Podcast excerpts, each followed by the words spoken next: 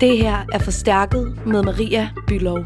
Programmet, der giver dig de mest gennemtrængende personlige stemmer og historier hver uge under én overskrift, som forstærker de følelser og erfaringer, der definerer og ændrer vores liv. Hej, mit navn det er Maria, og du lytter til Forstærket for aller, aller første gang. Det her det er en kæmpe førstegangsoplevelse for mig, for det er første gang i mit liv, at jeg er rigtig radiovært, og det er første gang, at jeg taler til dig. Og fordi du ikke kender det her program, så kunne jeg godt lige tænke mig at sætte scenen lidt for dig. Kender du den her følelse af at have været på Roskilde Festival en hel uge i streg, og du kommer hjem, og det hele er sådan lidt grynet og blurred, men du får dig ligesom sådan gradvist kæmpet igennem den her tåge, og pludselig kommer du i tanke om alle de her optursmennesker, som du har mødt i løbet af de her dage, som bare har haft alle mulige sindssyge perspektiver på aktivisme, på musik og på kunst, livet og den verden, som du er i. Det er præcis, hvad det her program det er. Og jeg glæder mig virkelig meget til at invitere dig indenfor i mit univers. Rose, I walked in the corner with the body spin. Never sold it back, but looking like Pablo in the photo. This gon' make him feel away like Tony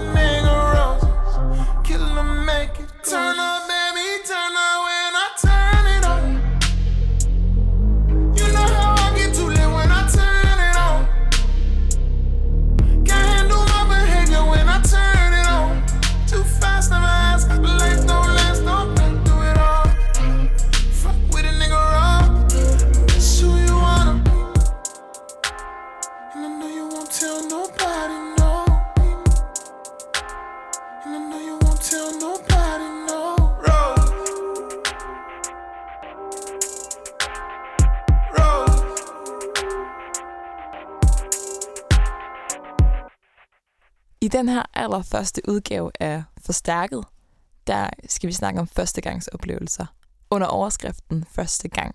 Jeg har talt med Mark på 28 år, som fortæller om, hvordan han for første gang i sit liv optrådte i stiletter foran 8.000 mennesker på Rådhuspladsen og tog sin møde om som drag. Og så skal du også høre en historie om at have sex for første gang – og om at opleve døden kvinden, som du skal høre til at starte med, hun hedder Amalie Langballe. Hun er øh, 28 år og er forfatter. Og vi har snakket om, hvornår hun første gang blev bevidst om kunsten at udtrykke sig i ord, og om at være besat af det beskidte.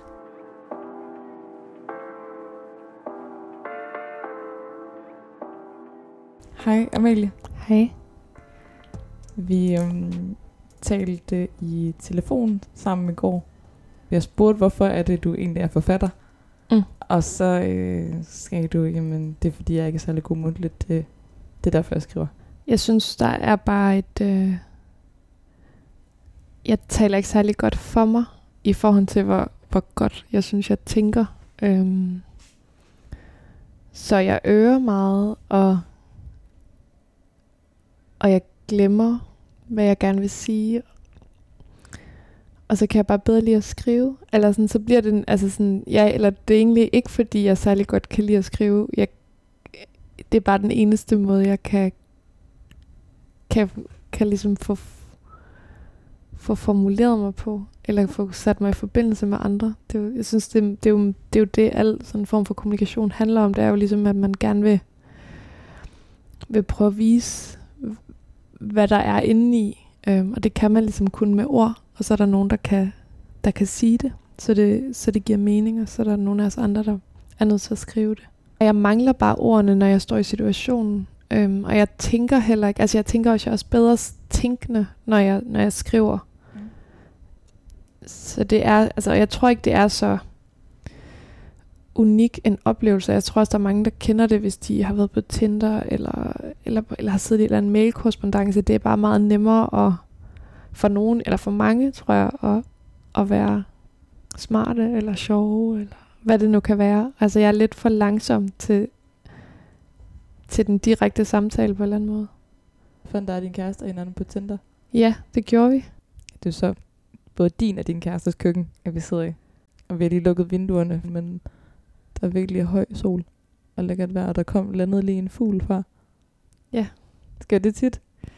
Æ, ikke så tit, som vi gerne ville. Æ, vi havde egentlig et meget stort fodersystem sat op til musvitterne, øhm, men så klagede vores nabo over det, og så var vi nødt til at tage det ind. Mm. Fordi der bare var sådan en fugle farm. ja, altså fordi vi også nogle gange, så laver vi brød ud, og så kommer, så kommer der altid sådan nogle kæmpe duer eller måger, og de, du ved, de, de laver sådan noget nærmest sådan klask mod vinduet, og sådan. Og det, det var, hun synes hun ikke var sjovt.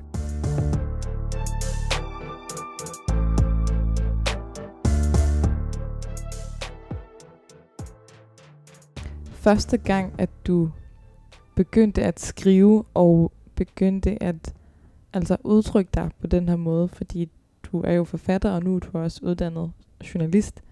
Kan du huske, hvornår du ligesom blev bevidst om, at det var en måde, du kunne få ordene ud? Jeg har altid skrevet mere end andre, uden at jeg egentlig have tænkt over det. Øhm, jeg har altså altid været typen, der fik ros for min skolestile og sådan noget. Og jeg har også et ret klart minde om, at min far, han synes, jeg skulle gøre noget andet, end i hvert fald det der med at lære at skrive, fordi det der, det er der virkelig mange, der kan samle op. Altså som om, at det ikke var sådan fint nok, eller hvad? Nej, bare som i den dum strategi. Altså det har han også helt ret i jo. Men det har da ikke været en dum strategi for dig? Jeg synes, det er ret hårdt at klare sig i mediebranchen. Og det er, og det er jo fordi, at der er mange, der er gode. De, ja, de så er gode nok, og de samtidig er sjovere end mig, og sådan og så vil man hellere spise frokost med dem og sådan noget. Så altså på mange måder vil jeg nok hellere have fulgt min fars råd, og så være blevet altså nu han er læge, det kan være, at jeg også skulle være blevet læge, eller sådan, altså have lært et eller andet.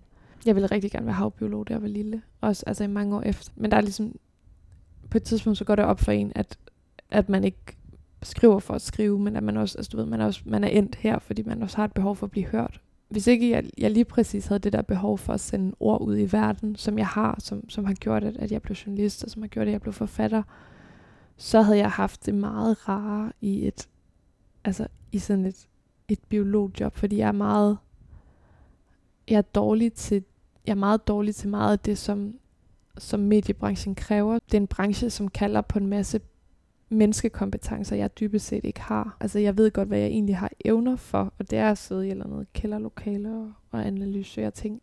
Du har lavet en tekst og skrevet noget om netop det her med at blive forfatter. Ja, og det er faktisk, øh, altså af alle ting, er det til øh, Bogforums avis, øh, som da jeg fik at vide, at jeg havde øh, vundet deres debutantpris, så blev jeg spurgt, om jeg havde lyst til at skrive om at debutere. Vil du ikke læse det højt? Jo. At debutere har for mig betydet en titeltilføjelse, som jeg har svært ved at forholde mig til. Selv nu, over et halvt år efter udgivelse, væver jeg mig for at bruge ordet forfatter. Det lyder så fint og så vigtigt. Det lyder så lidt som mig. Journalist, min anden titel, passer på en eller anden måde bedre.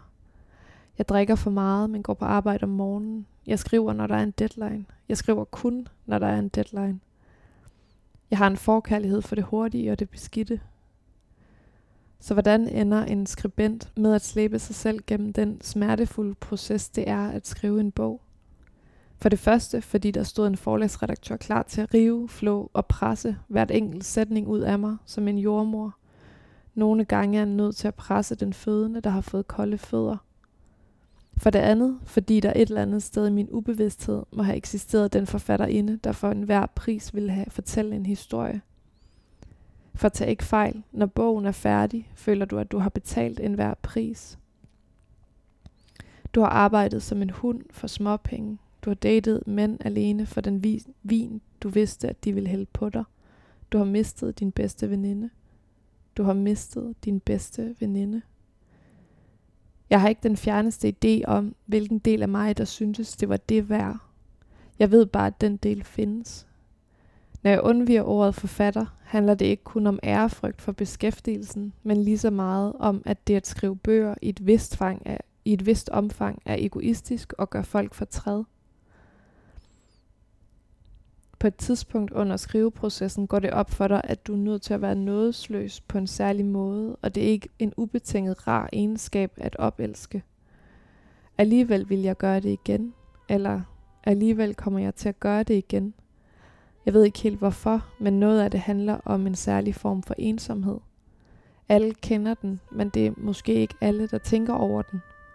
Det handler om, at vi alle i sidste ende er alene i vores eget hoved. Jeg har den her verden inde i mig. Den her ende, det her endeløse hav af billeder, følelser, sansninger og overhørte ord på overfyldte busser. Og uanset hvad jeg gør, så kan jeg kun vise dig den gennem ord.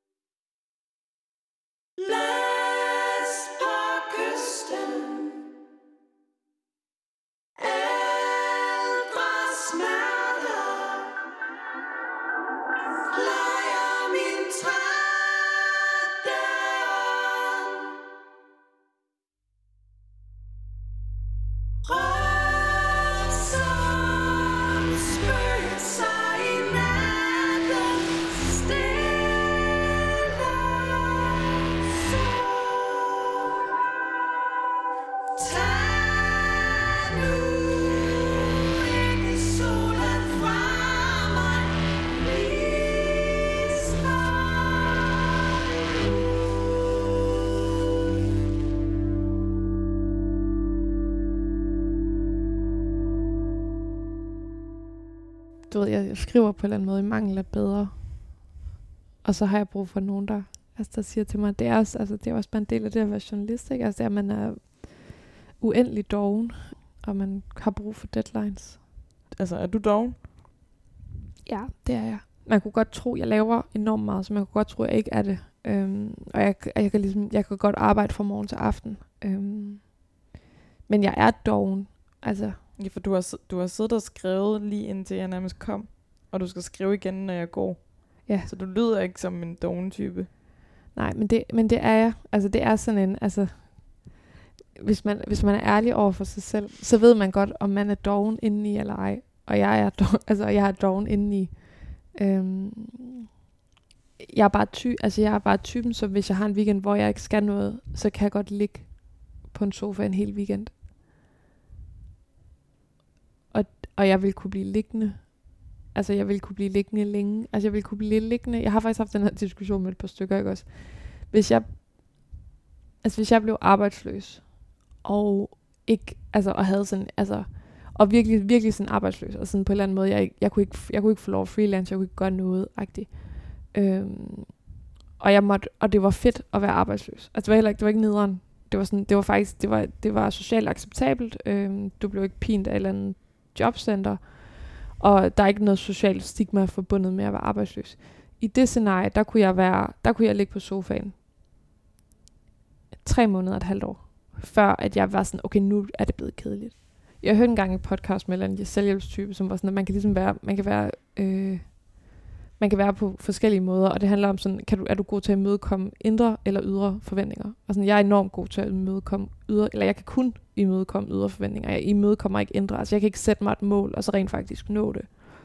Øh, jeg er nødt til at have nogen, altså jeg er nødt til at have noget andet ydre, og så skal jeg nok gøre det. Altså sådan, så er det intet problem. Men det er også sådan, jeg kan ikke, jeg kan ikke sætte mig for, at jeg gerne vil løbe et maraton, og så rent faktisk gøre det. Altså, Men hvis du har en redaktør, der siger, sæt dig ned og skriv Ja. en bog. ja, eller øh, har du lyst til at træne op til et maraton, så vil jeg nok gøre det, ikke? Altså, ja. Vil du gøre det? Ja. Ja, ja. Hvem skulle man være for at få dig til at løbe et maraton? Altså hvis jeg ligesom bare sagde, Amalie, nu skal du løbe et maraton i september måned. Jamen altså lad os sige, nu, nu arbejder jeg på i form, ikke? Altså lad os sige, min, min ene redaktør havde været sådan, det ville være sindssygt sjovt, hvis vi kunne lave en artikel, hvor du øh, i det her år, du er her, træner op til at løbe en maraton, og hvis du slutter med den artikel, så vil jeg gøre det. Altså, så er det ikke noget problem. Det er jo heller ikke særlig lystbetonet. Altså bliver det, lyst, bliver, bliver det lystbetonet for dig, fordi du opfylder et krav eller noget, et behov en anden har? Jeg tror, jeg er meget protestantisk i min måde at leve på. Altså, jeg, sådan, jeg tænker ikke så meget over, hvad jeg har lyst til. Aldrig. Som regel har jeg lavet så meget, at det, jeg har lyst til, er at lave ingenting. Altså, jeg har ikke, altså, jeg, jeg ved ikke, jeg har aldrig haft en hobby, for eksempel. Altså, Mm. det er den der linje, der man skal skrive øh, i sådan sidst i ansøgningerne, agtigt sådan med, at i øvrigt i min fritid nyder jeg, at der var jeg bare sådan, nu prøver jeg at, nå at se nogen og passe min familie og sådan, altså, ja. Har du skrevet det i en ansøgning? Nej, der prøver jeg altid, fordi jeg har fået at vide på et tidspunkt, øhm, at det er vigtigt. Altså sådan, det, er, for det er faktisk lidt vigtigt at signalere sådan en eller anden form for work-life balance, ikke?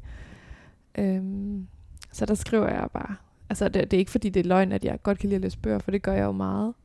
Men det gør jeg heller ikke for, det har jeg faktisk snakket med, med nogle af mine veninder om, at sådan, jeg læser altid bøger, altså med, mas, altså med, med du ved, forfatteren Amalie i, i rygsækken. Altså sådan, jeg er altid, altså jeg er altid på jagt efter noget, jeg kan stjæle, eller sådan, jeg læser, jeg læser aldrig, du ved, øh, jeg læser, n- jeg læser næsten aldrig sådan noget, øh, bare for at hygge mig.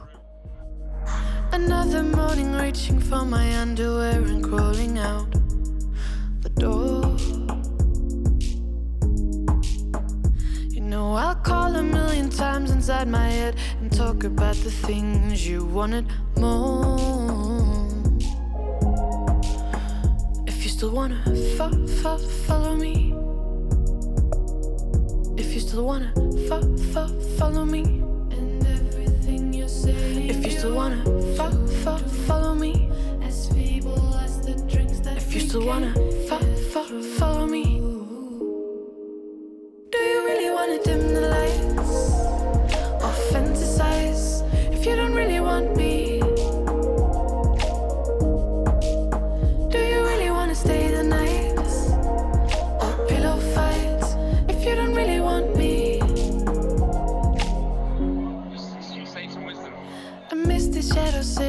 a back bench trying to catch a ride. Where you going in life? Denied. Going in every direction possible. Is it Uma Thurman? Yeah. Dizzy as a cat on crack, the taxi driver looks at me like I'm on fire. Me, Uma Thurman's nice on the mansion. But I just wanna fo- fo- follow you. I just wanna fo- fo- follow you. And everything. I just wanna fo- fo- follow you wanna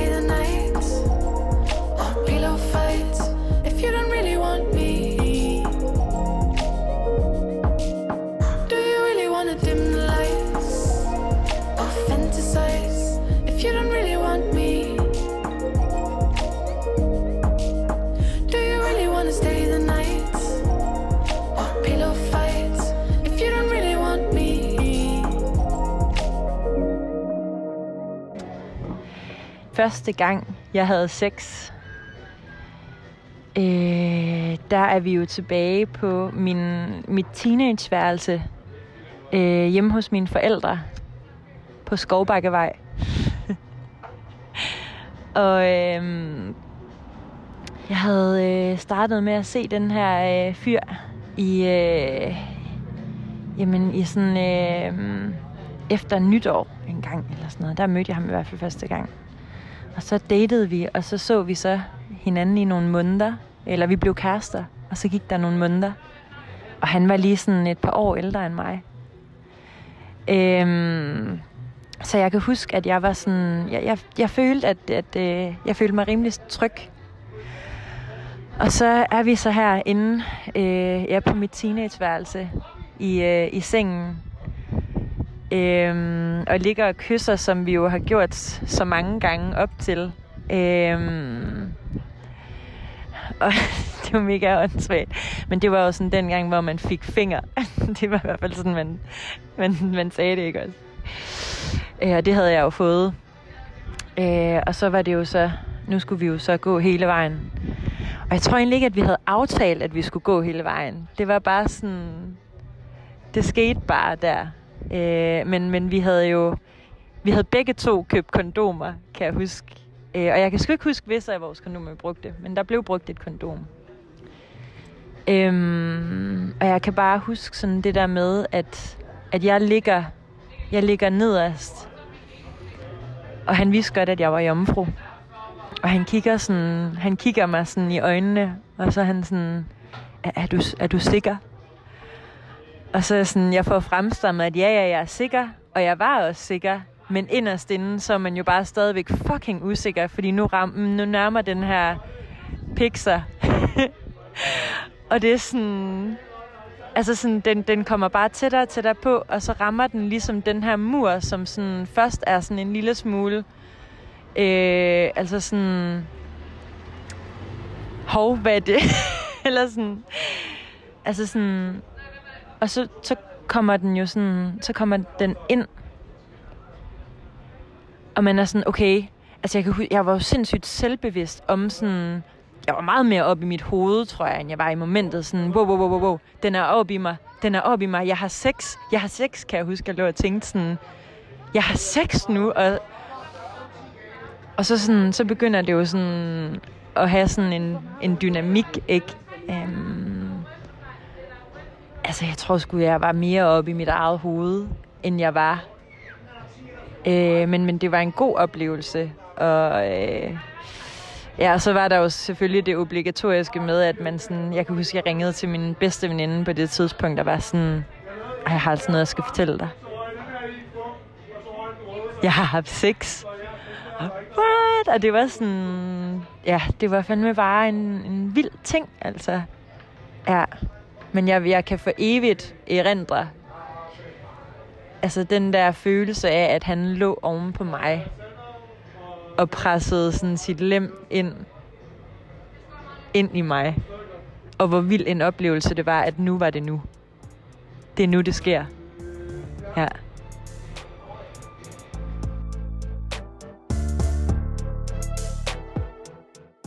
Du har en forkærlighed for det hurtige og det beskidte. Hvad er det for nogle ord, du godt vil sende ud i verden?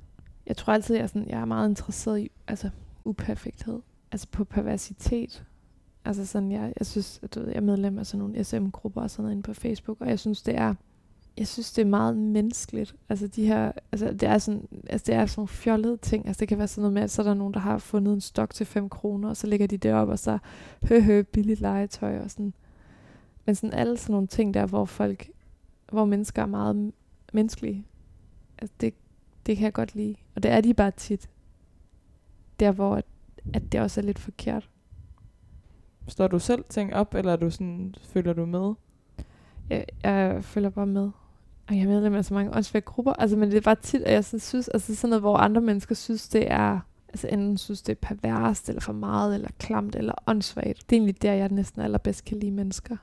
jeg kan godt lide alle de former, altså alle de former, hvor at det er meningen, folk skal være søde ved hinanden. Altså, jeg er medlem af sådan en kattegruppe, hvor folk ligger, altså du ved det, uanset hvad for et, altså overpixeleret gammelt billede, der bliver lagt op, så får det jo 200 likes, og bare sådan, ej ja, Mio er godt nok også sød, og Mm, Det ved jeg ikke. Der er en eller anden ægthed eller ærlighed over, ja, når folk bare er.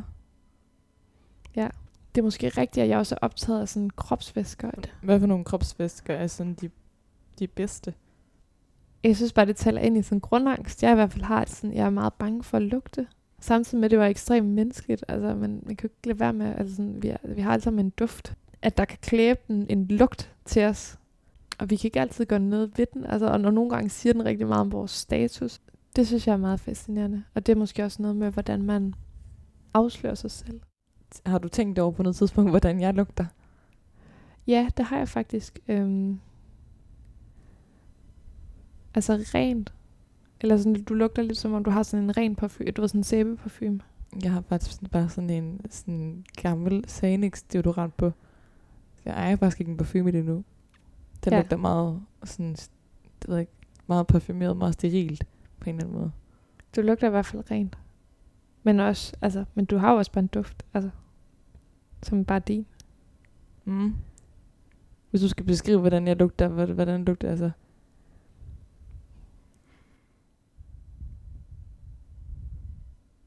Jeg vil nok bare sige rent. Jeg håber, du har sagt et eller andet ulækkert. Det er også derfor, det er så fjollet, jeg tit er bange for lugt. Hvordan kan man være bange for lugt? Om som for eksempel i dag, så har jeg siddet der og haft strømpebukser på, og så, øh, og så sidder jeg på sådan en varm kontorstol. Og jeg, har, altså, jeg skulle ikke have haft strømpebukser på, fordi det er for varmt til at have strømpebukser på. Og så, altså på et tidspunkt, så begynder, så kan jeg jo lugte, at jeg er blevet varm, altså i mit skrev. Øhm, og så bliver jeg bange for, om, det, om andre kan lugte. Øh, for jeg kan, altså. Samtidig med, at jeg tænker, om, hvis nogen gik forbi mig, ville de se, du ved, de ville nok ikke, jeg, altså jeg har lugtet det så mange gange, jeg kan godt identificere det, at det er, fordi jeg sveder i min fisse, ikke? Altså, men det, det er ikke sikkert, altså jeg har aldrig gået forbi andre og tænkt, Nå, du, du har det varmt -agtigt. Men alligevel, altså sådan, så, ved, så var jeg meget sådan, okay, jeg skulle i hvert fald, det skulle jeg i hvert fald nå, inden du kom. Altså det var sådan, virkelig det første, jeg gjorde, da jeg kom ind, det var så at skifte underbukser, ikke? Ja. Og, og det kan jeg jo mærke, at lige da du begyndte at sige det der med lugt, er jeg blevet mega bevidst om. Jeg har ikke været hjemme, men hvis jeg havde været hjemme, så havde jeg nok skiftet. Altså sådan, at det er sådan en, eller meget, meget, meget kropsagtigt, altså det er sådan koncentratet af ens varme og ens lugt. Ja. Ja, det er ikke engang, altså, jeg er ikke, det er ikke engang, fordi jeg vil være høflig. Altså, det er ikke engang for at være høflig. Det er bare sådan, det er det, jeg har lugtet.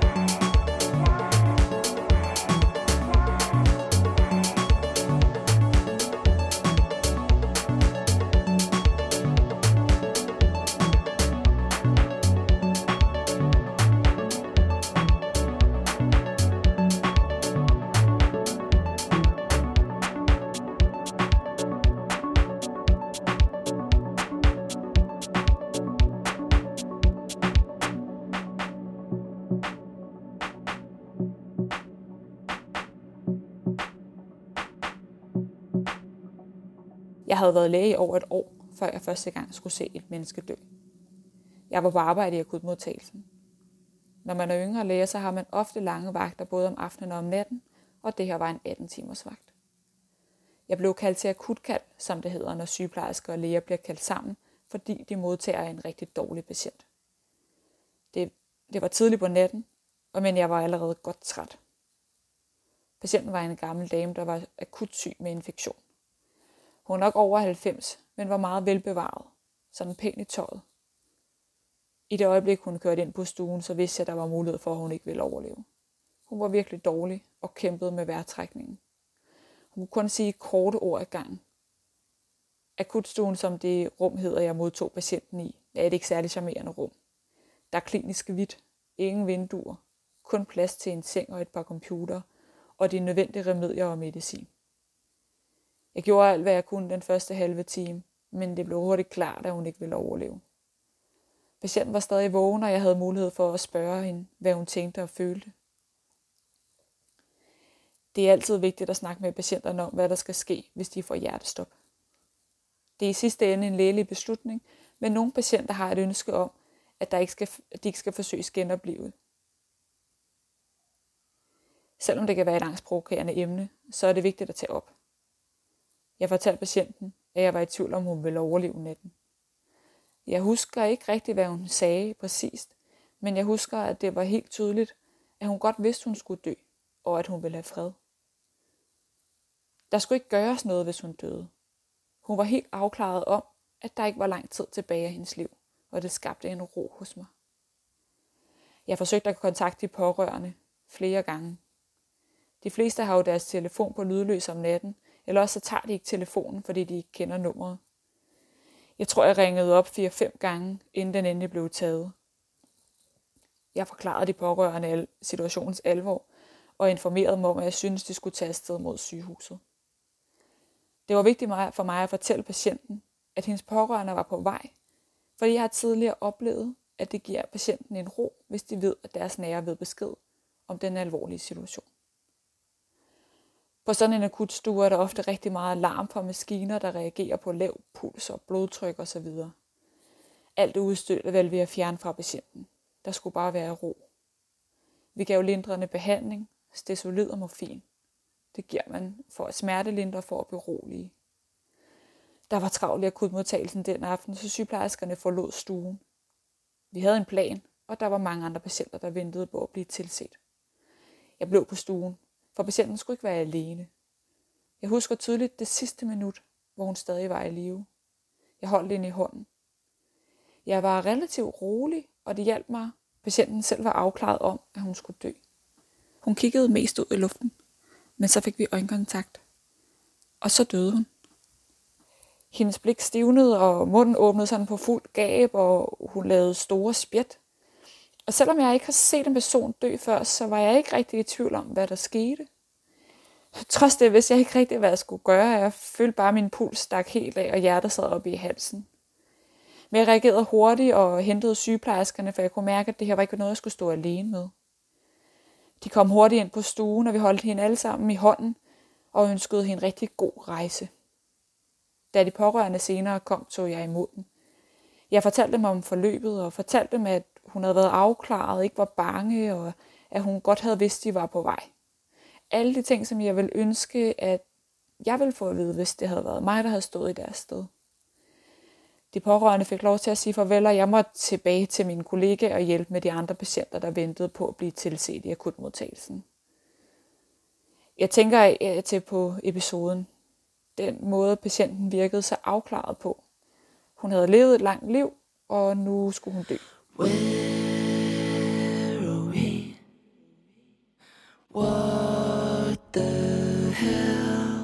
Is going on? The dust has only just begun to fall. Crop circles in the carpet, sinking feeling. Spin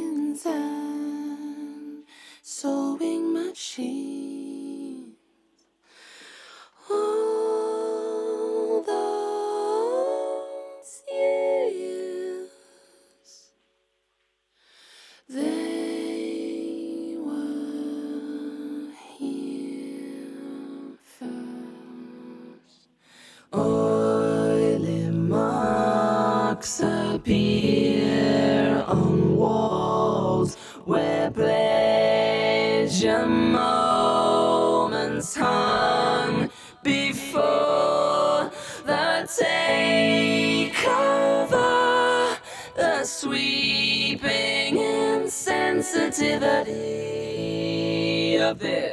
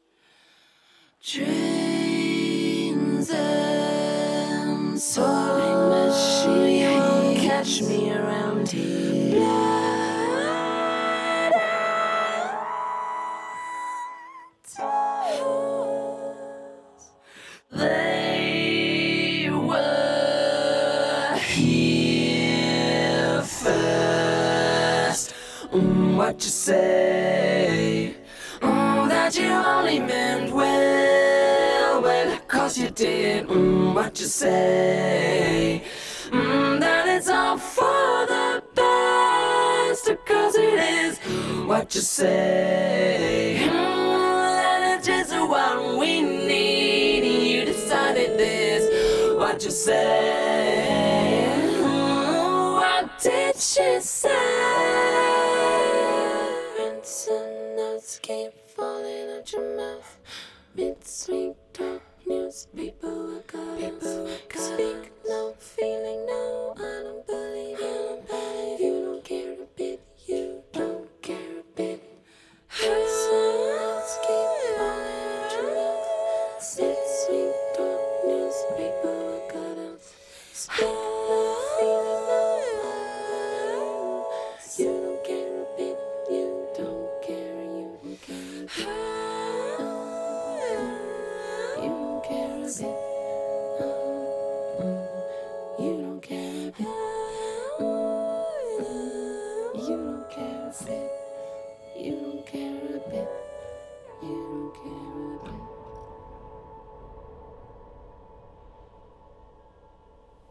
Amalie Forsvindingsnumre udkom for et år siden. I den har du ligesom udtrykt en af de ja, måske mest smertefulde oplevelser, man kan gennemleve som menneske.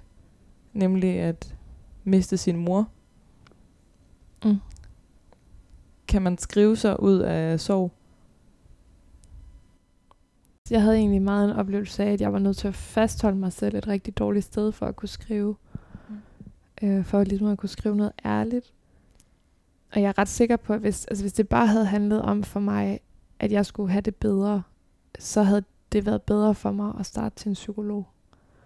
Altså få et... Øh, lige da jeg fik min bogkontrakt, der fik jeg også tilbudt et arbejde, som så blev... Altså det tilbud blev så trukket tilbage, fordi jeg var sådan, jeg har faktisk den her bogkontrakt, og jeg håber selvfølgelig på, at jeg kan gøre begge ting. Og så var svaret ligesom, altså du må vælge mellem os og bogkontrakten der. Og så, så valgte jeg så også, og så valgte jeg så også at begynde på den bog i stedet, ikke? Øhm, men hvis jeg bare skulle have haft det godt, så skulle jeg jo have taget det job, og så sat penge til side til en psykolog. Fordi det er, og det er sådan en, det er sådan en rigtig kedelig ting, som ingen, altså der er ikke rigtig nogen, der gider at høre om, at det er svært ikke at have særlig mange penge.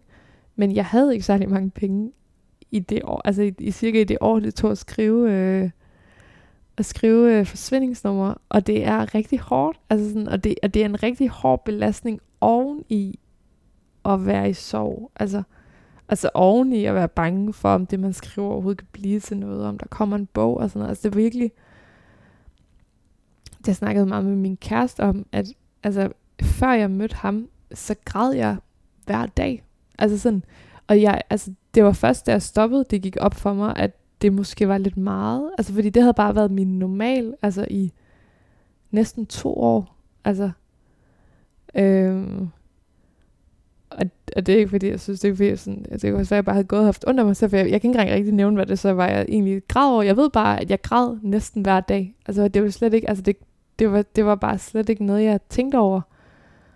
Mm. Og det synes jeg bare sådan, altså det har jeg bare tænkt over siden, men jeg kunne jo have haft det sådan her. Altså, eller jeg kunne nok have fået det sådan her, som jeg har det nu, meget tidligere, hvis jeg havde sørget for at give mig selv nogle rammer. Altså, der er ikke særlig mange rammer, når man, når man skal freelance og, og skrive bog.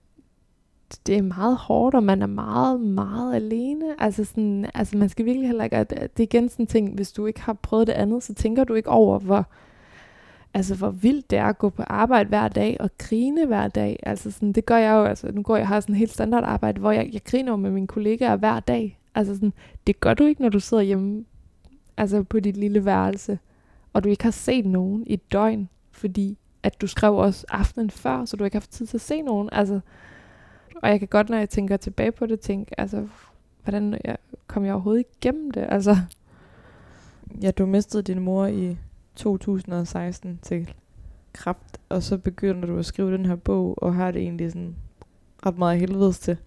mm. Altså selvfølgelig et år at have mistet din mor, men så også fordi, at den her skriveproces lyder til at have været ret meget helvede. Ja, og altså noget af det har været, at skriveprocessen har været hård, men det er også bare hårdt. Altså, det er bare en hård alder. Altså, det er hårdt ikke at... Det er hårdt at være nyuddannet, og ikke at have bevist over for nogen, at du kan noget. Altså, det er jo virkelig... Det er jo noget sådan, det synes jeg næsten er noget af det dejligste ved at gå fra, at være, altså fra start 20'erne til slut 20'erne, det er, at man, at det er den der ballast, man får, og at man ligesom, uanset hvad der sker herfra, så har man jo nået et eller andet. Og den tvivl over, altså jeg boede på sådan en lille bitte klubværelse, som var, var lidt ulækkert og sådan noget, ikke? Altså jeg sådan, og nogle aftener, der havde det bare sådan, jeg slipper aldrig ud herfra. Altså jeg kommer til at sidde, øh, ligesom ham der vores altså, gamle alkoholiker nede for enden af gangen. Altså jeg kommer til at være her for evigt, fordi at den der bog, altså du ved, i morgen, så, øh, så skriver forladet til mig og siger sådan, Amalie, du nu har vi kigget på det sidste, du har sendt, og sådan, altså, det bliver jo ikke til noget. Så, så det er vi ked af, men, men ta- tak for forsøget, og så farvel og tak, ikke? Det er sjovt, at man tænker sådan, ikke? Jeg venter bare på, hvornår de ringer og siger sådan, hey, det går sgu ikke, Maria. Altså sådan, du kan simpelthen ikke finde ud af at snakke. Det går ikke. Altså, du skal ikke lave radio. Mm. At man skal sådan... Jeg ved ikke, hvornår man har gjort nok til at bevise, at man kan. Altså, følte du, da du så udgav bogen, okay, men nu sådan... Nu, det er der ikke nogen, der kan tage fra dig jo. Altså, det, den, den er der ligesom. Uanset hvad. Jeg gav mig selv et år. Altså jeg gav mig selv et års pause, hvor jeg sagde, du skal ikke... Øhm, og det er også sådan en ting, det er sjovt, fordi man får det altid at vide, at hvis man sådan prøver at lægge lidt mærke til det, så, får, så kommer den her kommentar altid fra, øh, altså fra mænd lidt højere op i systemet, som ikke selv rigtig har præsteret noget, men som på en eller anden måde er glædet op i et ledelseslag. Men jeg har bare, jeg har bare altid, fuck, jeg har fået at vide af mange af sådan nogle idioter, at øhm, du er aldrig bedre end det sidste, du har skrevet. Hvor man er sådan, om det er sjovt, at du så er noget nogen steder, fordi du har aldrig skrevet noget som helst, der var godt. Øhm, Den der sætning har jeg også fået. Jeg kan forstå en, der har sagt til mig på et tidspunkt, det er sendt, sendt er glemt. Altså når man har sendt noget i radioen, så er det glemt. Du Mm. mm. kan regne med, bare fordi du har lavet en ting, der sådan er god, at så vil folk huske dig for det. og det synes jeg, altså, jeg, jeg, jeg synes ikke, det har gjort noget godt for mig. Altså, og sådan, og skal tænke sådan, det er ikke fordi, jeg ikke, det er ikke, fordi jeg ikke anerkender, at der er en vis sandhed i det. Men jeg havde det i hvert fald sådan, da bogen udkom, så var jeg sådan, du får, du skal simpelthen, altså, du skal tage et år, hvor der er ikke nogen, der skal komme og fortælle dig, at nu har du ikke leveret noget i en måned, og det er for dårligt. Eller, øh, eller de skal synes, at fordi du tager et arbejde på et dameblad, så betyder det, at når nu er jeg for evigt dømt til at sidde og skrive om øh, kostfiber og så videre, så videre. Det er der ikke nogen, der, det er der ikke nogen, der skal have lov til at sige. Altså, men så vandt jeg så øh, debutantprisen på Bogform, og så tænkte jeg sådan, det er jo ligesom næsten som om, jeg får et år mere. øh, for jeg tænkte sådan, så er jeg jo for og det er jo snyd, ikke? Men øh, så havde jeg det sådan, det kan godt være, så kan man nok trække den et år til, ikke? Øhm, så lige nu har jeg sådan mental, at du ved, hvis jeg ikke har skrevet noget, jeg selv er virkelig tilfreds med, eller som har rykket et eller andet, før november næste år, så, eller, eller i år, så, så bliver jeg, altså, så skal jeg til at, at piske mig selv lidt hårdere, ikke? Altså også fordi alt min erfaring med at skrive handler om, at jo dårligere jeg har det, jo bedre bliver det. Eller sådan, altså, det er ikke sjovt. Altså, det er bare ikke sjovt at skrive bog. Altså, det, eller sådan, det er det ikke for mig. Altså, det kræver noget af en at skrive ærligt. Altså, det, det kræver, altså, det er sådan en, en øvelse i at, i at ikke prøve at lyde smart, men bare prøve at sige, hvad man virkelig, virkelig, altså, hvad man virkelig ikke vil, har lyst til at sige til nogen, og så sige det alligevel. Det er sådan, det er hårdt, og det er godt være hårdt, når nogen så har opsummeret det til søndag glemt, ikke? Men det er jo også, altså, det er også sådan, ja, det, det er meget brutalt i hvert fald. Det er jo også fordi, man vil gerne skrive, øh, altså man vil gerne skrive troværdigt, og, og man er kun inde i sit eget hoved, så, så man er nødt til at trække, altså, man er nødt til at trække på sine egne erfaringer, eller sine egne følelser i hvert fald. Skal du have mælkesnitter til aftensmad? Ja, det tror jeg. Øhm, min kæreste, han er væk for tiden, og det er egentlig ham, der plejer at lave mad, så Det er fordi, der ligger nemlig en stak mælkesnitter lige over på køkkenbordet. ja, jeg er ikke særlig, øh, ikke særlig god til at holde mig selv i live. Det må jeg bare konstatere nu, når han er taget bort. Altså, jeg kan virkelig ikke lide at handle, øh, så jeg kommer ikke, jeg tror ikke, jeg kan rigtig forestille mig, at jeg skal gå ned og handle igen. Men altså, jeg kunne godt tænke mig at drikke en øl også. Altså, men det kommer ikke til at ske, tror jeg, for jeg har ikke øl i øh, køleskabet. Amalie, mega mange tak, fordi at jeg måtte komme her hjem i din lejlighed. Mm. Jamen, tak for invitationen. As I looked out mid-flight down at the Chinese night Looked like inverted spider webs of traffic light Go back two hours before skyscrapers watched in awe We took a cab in vain and in the haze we saw